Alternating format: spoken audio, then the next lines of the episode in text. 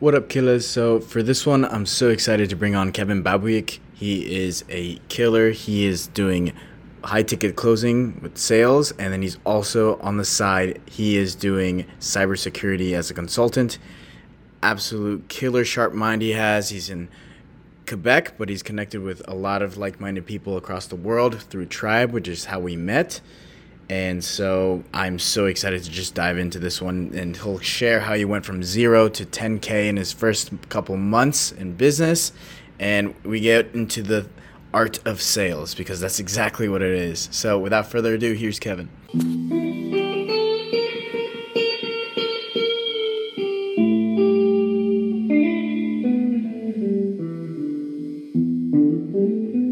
Allons-y. What's up, Kevin? Okay. What's up, man? How are you, Mateo? Good, good, good. I'm doing well. Ça va? Oui, oui. Oh shit, euh, mon caméra, et mon microphone est en train de bouger. No, no, no. But yeah. That's good, man. That's good. Well, are, are you are you prêt to parler de l'affaire et la l'argent, le vin? What? I tried. I tried. I haven't done French in a while. Are you ready to talk about business and like money and sales? Yeah, let's get started. What, what's where do you want to get started? Well, basically, man. Well, first off, like Kevin and I, we met.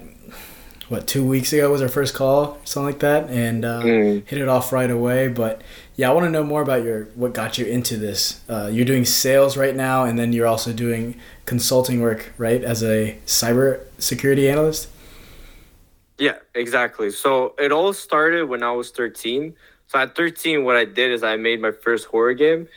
I mean, I honestly I just took other people's code and just made it my own, as any like teenager would do. yeah. And then eventually I got to a point where I was like, oh, I'll try this like web development thing. And so I tried it, but I realized like I'm not really that good at coding. And yeah, I'm not very that good at coding. So let's try something new. So eventually I got to a point where I was in high school. I was trying to figure out what to do. And I got into an opportunity where I could either work at this cloud computing, like a vendor as a at a cloud computing company, Uh-huh. or go to college as any other person would. I was like, let's say, like, let's take the risk. If this doesn't go well, I can still go to university and then get that done. But I want to try it because if I don't try it, I won't know the outcome. So I did that, did that for 10 months, and now I'm doing cybersecurity. And then I have so much free time because it's the standard 95. I'm doing the sales on the side because it, it gives even more income. Right. Yeah. The sales is that a muscle you learned you could do when you just got into it, or how would you figure out you could do sales? Yeah, so with sales, like I've always been unconsciously selling people, and all of selling is just people skills and having the social skills. Right. So after high school, like I realized if I truly believe in something and I have a passion for it, I could sell anyone I want.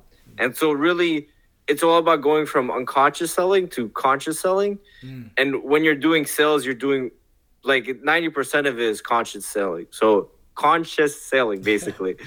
so a lot of it like I already done in the past, but it's more about like understanding that that's what I'm doing right now and there's a goal oriented thing in every sales situation. Right. Right. That's that's a key distinction. Yeah. You kind of do have to have the personality for it. I guess you're, you're like you're saying you're unconsciously doing it for years, and then to have a product or a service they believe in and direct that energy, that natural ability towards it, just gives you so much, so many results. So, what, what were you selling first? Your first thing you were selling? Well, the first thing I was selling was for a PR agency, and basically that was like the highest ticket selling that I did at the the beginning of my career as a high ticket closer.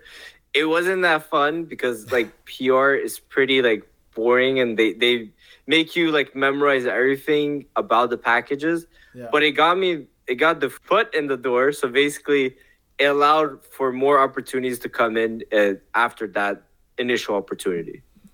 And so, is there a reason why you're doing both right now? Do you want to go more towards one direction or the other, or what's the what's the game plan there? So I've always liked cybersecurity. I want to keep improving, keep mastering it. Mhm. But sales is such an important thing that I'll have to master if I want to make my own business. So I really want to master that, scale that to six, even possibly seven figures.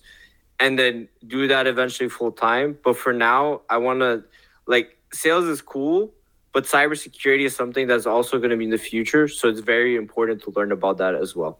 Nice. Okay. Cool. The cybersecurity aspect. Why'd you focus on that area?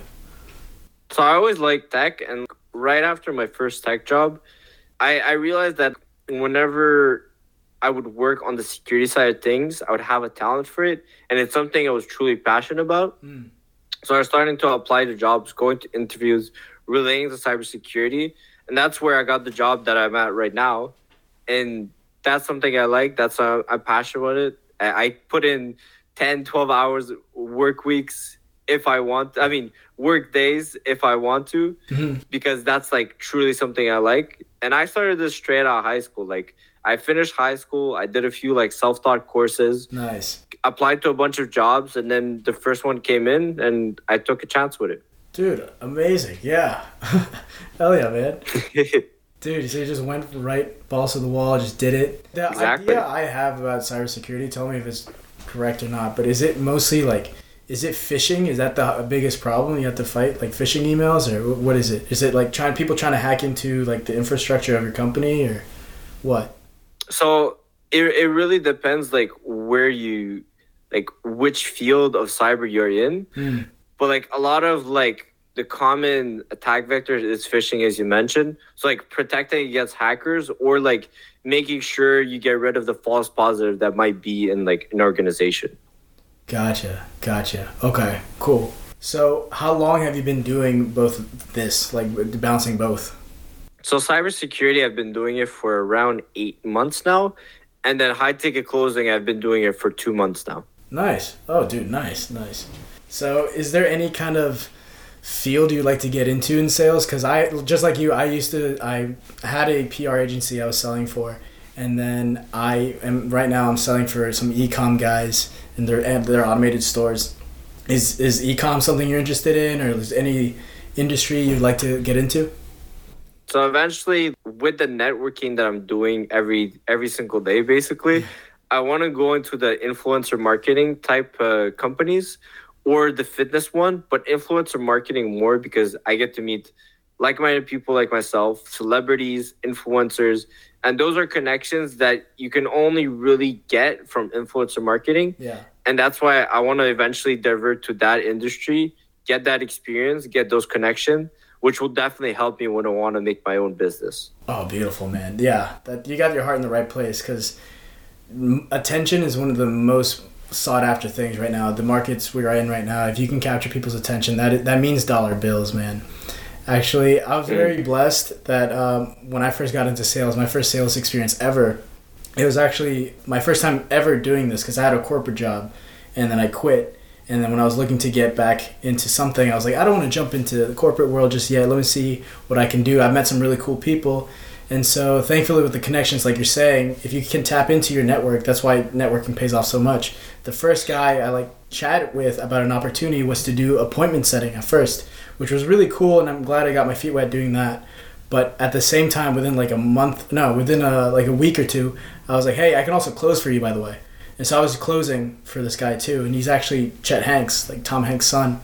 So I was closing for him, and he's really cool, very smart business mind but like you said, once you get into those spheres, you get to meet really cool people, and everyone's they have such a big audience, and it's like you know that's like inbound selling. It's so much easier than outbound selling, so it's um, it, it's the best. But again, there's all different types of industries and types of celebrities. What what kind of celebrities? Maybe you don't want to name names, but what kind of industries and celebrities and influencers are you trying to work with? Do you have it something in mind? So- so I would say more of like the the fitness influencers uh-huh. and any like like success oriented influencers. Like I've met it's funny how like when you have your mind on something, things naturally like uh, let's say manifest or like happen. Right. Like literally a week ago I met two fitness influencers at the gym and I networked with them and then that's a connection I've built just from like improving my sales skills, and improving my networking skills. Right. So definitely like naturally it's way easier for me to to have connections with fitness influencers because I already have a passion and an expertise in fitness. Mm-hmm. Nice, yeah, You want to get jacked and work with uh, Jocko Willink and yeah, basically, yeah. That'd be cool, man. So right now, have, have you broken 10k a month? Is that is that a figure that you want to meet, or have you already met that? Yeah. So so far, the first month I've hit 10k a month, and this is USD. So like Canadian, it's a bit different, but 10k a month, and then the goal for next month is 15k a month, and I keep that consistently until 2024. Because I have a plan to go to Ibiza in June, and Ibiza is not cheap, so it definitely like I need to get my A game so I can afford for that type of stuff. Dude, that's the best. Setting goals and that makes that makes it more realistic, dude. I'm gonna see you in Ibiza. I, I know we just met so recently, but we're already making plans. to see you.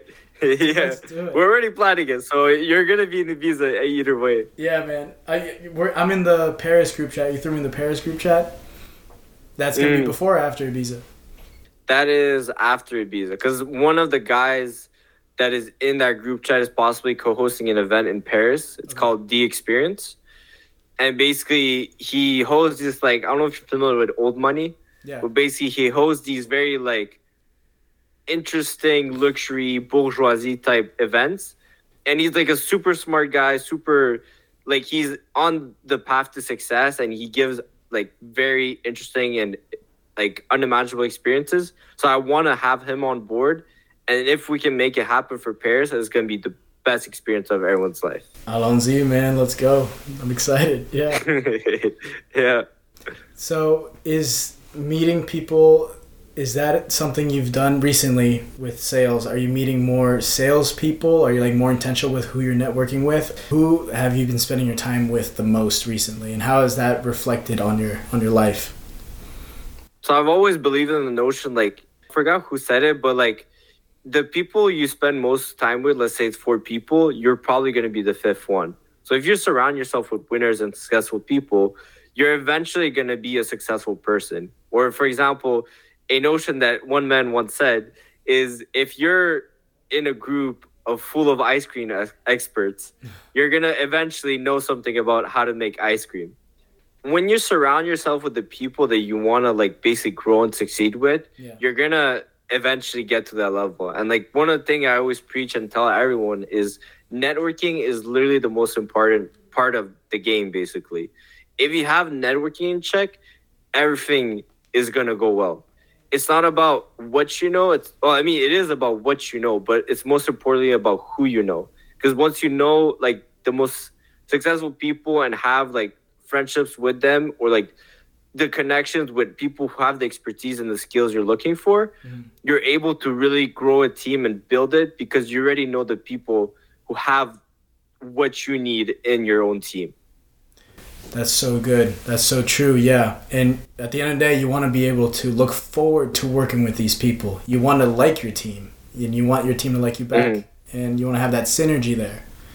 That yeah, that's so true. And you know what? As even you yourself, not as an employer wanting to work with these people, you as the employee or as the team member, you want to be able to tap into that synergy. So you got to put yourself out there. You can't you can't be shy and be scared to network. You got to really extend yourself. and that's like one of the things like back when i mean we're both in tribe but when i started with tribe i was so i wouldn't say socially awkward because i had like some decent social skills but it wasn't something i was used to Uh-huh. and definitely like the first first calls i had from tribe were like i was very awkward. I didn't know what to say. I didn't know what questions to ask. I didn't know how to act.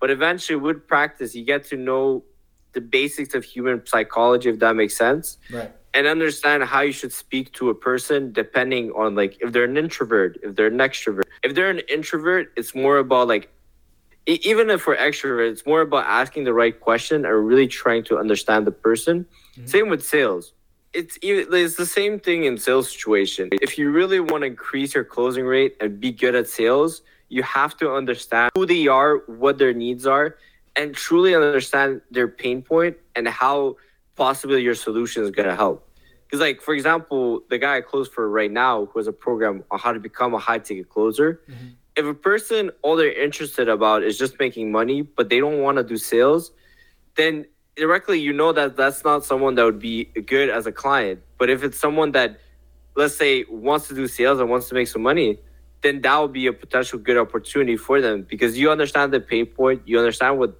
they're facing, and you could connect that that pain point with a solution that you can help them fix the issue.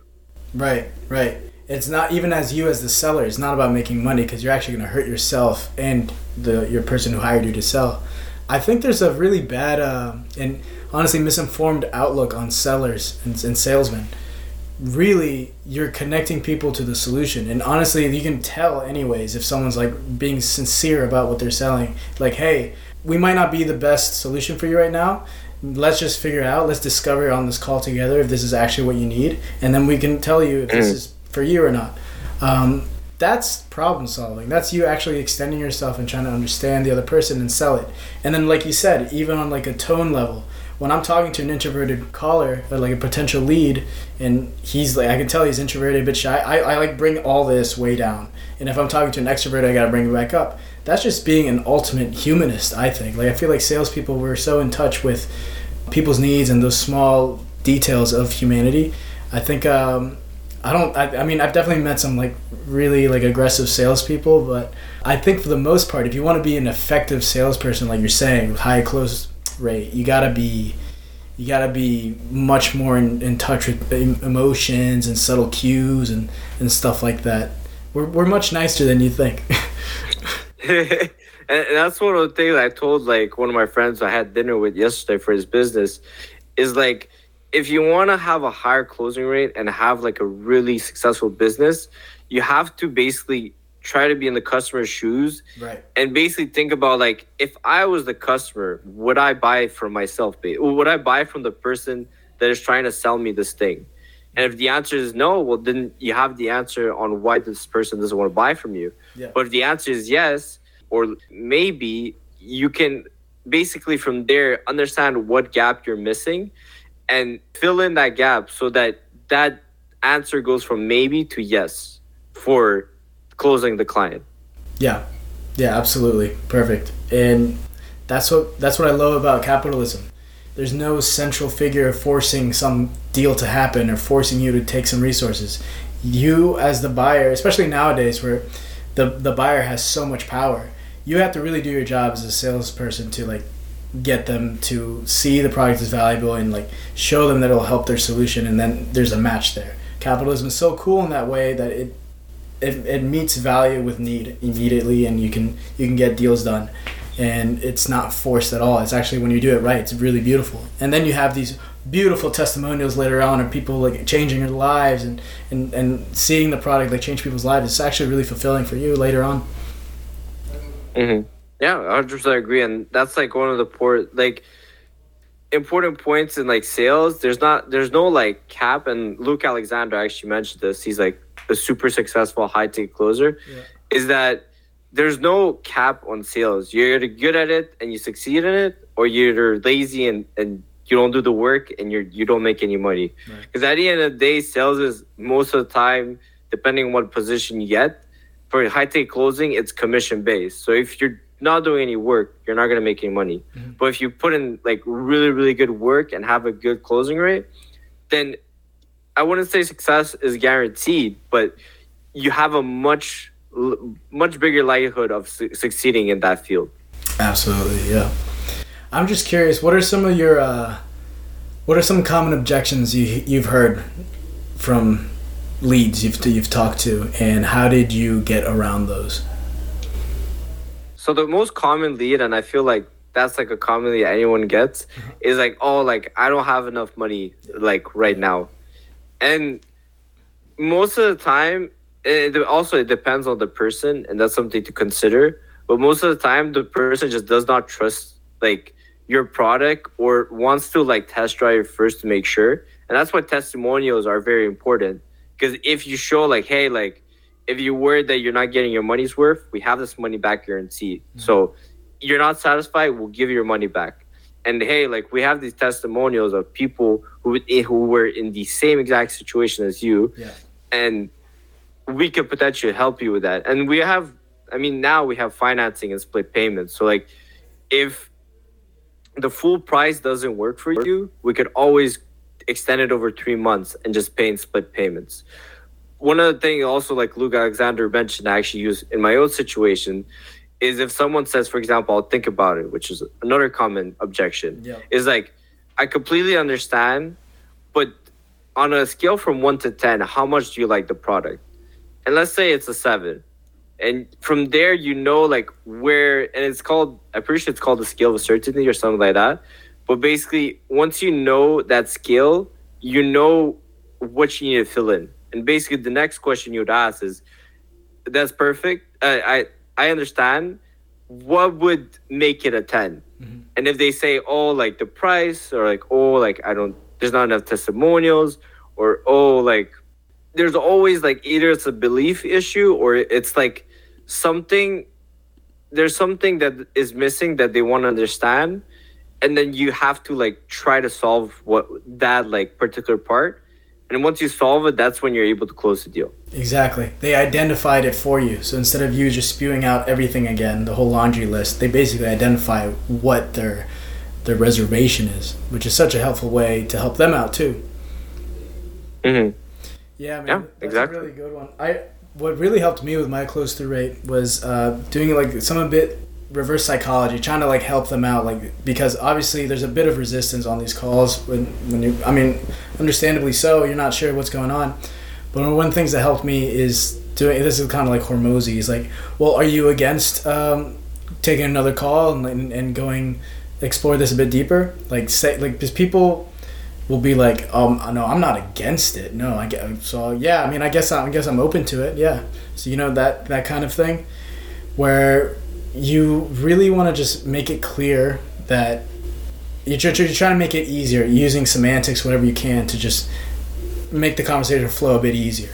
And so that's one of the things that helped me out a lot because if people are you against this or are you opposed to going go, moving forward, like that's helped me out a ton. I don't know about, about you. Mm-hmm. And yeah, I completely agree. In that case, like you have to remember, like if when you're in a high ticket closing situation, the leads are already warm or hot, so they're either already interested in the product or already want to buy from the product. And I thought I told this to one of my friends I was talking to today. Today is like, don't sell the product, sell the dream, because mm-hmm. people like inherently if they don't know you they don't care about your product. They care if it solves their issues. Mm-hmm. Someone wants to like have an article written about them. In that case you don't sell the product but you sell what art what the article will do for them. You sell the dream basically. And in that case basically you're what you would say is like this like with what is gonna happen you're gonna able to get more social proof. You'll get it'll be easier for your business. Mm-hmm. And you'll be able to scale. You have possibly even get verified on instagram. And you give all you're basically giving so many like you're tapping into the imagination of the person and letting them form their own idea of what your product would do for them instead of you saying what the product would do to them Yeah, that's a powerful one. Exactly, Kevin. Yeah. Instead of focusing on the product and service, you're focusing on the outcome, the the identity, the feelings, like the, that that aspect. yeah That's exactly Yeah. And what are some of your next things you got lined up here? What are aside from traveling? That sounds super exciting. I know you're gonna go to Coachella, right? So, but other than that, like, what's up with your personal life? What has sales done for you? And and yeah, what's next for you?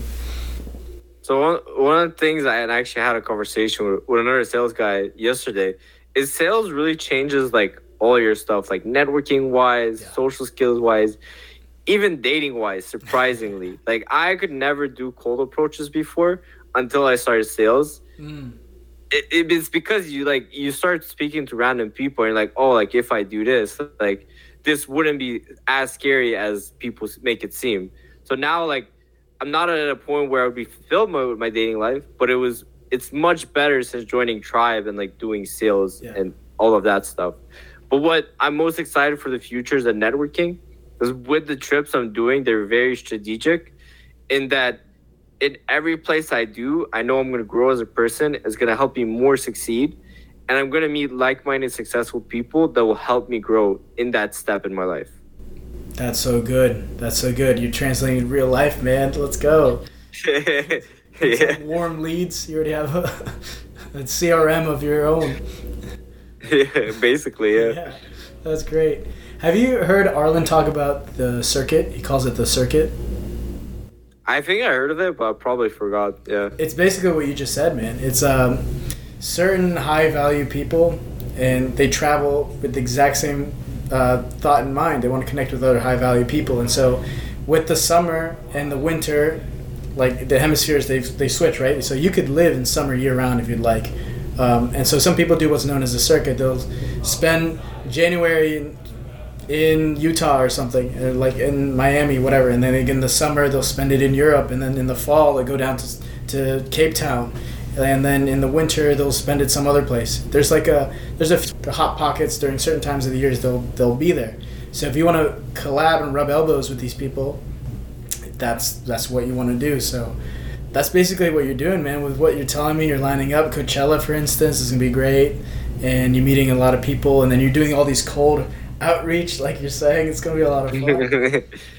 yeah, I'm I'm most excited for Ibiza because like the last week of June, apparently like a bunch of celebrities, a bunch of influencers, a bunch of like famous DJs are gonna be there, yeah. and the goal is like be so good at networking that I'm I would naturally be invited to like the invite only events where those people are, Yeah. and from there network with them and just build out those connections from there. Yeah, make it organic, effortless. You know, you want to absorb people, not chase people. That's what scares people away, and it's disingenuous also. Yeah, exactly. Hell yeah, man. All right, Kevin's. Well, that was a lot of fun, man. It was good talking to you, and um, yeah, man. I'll, I'll see you in the tribe calls.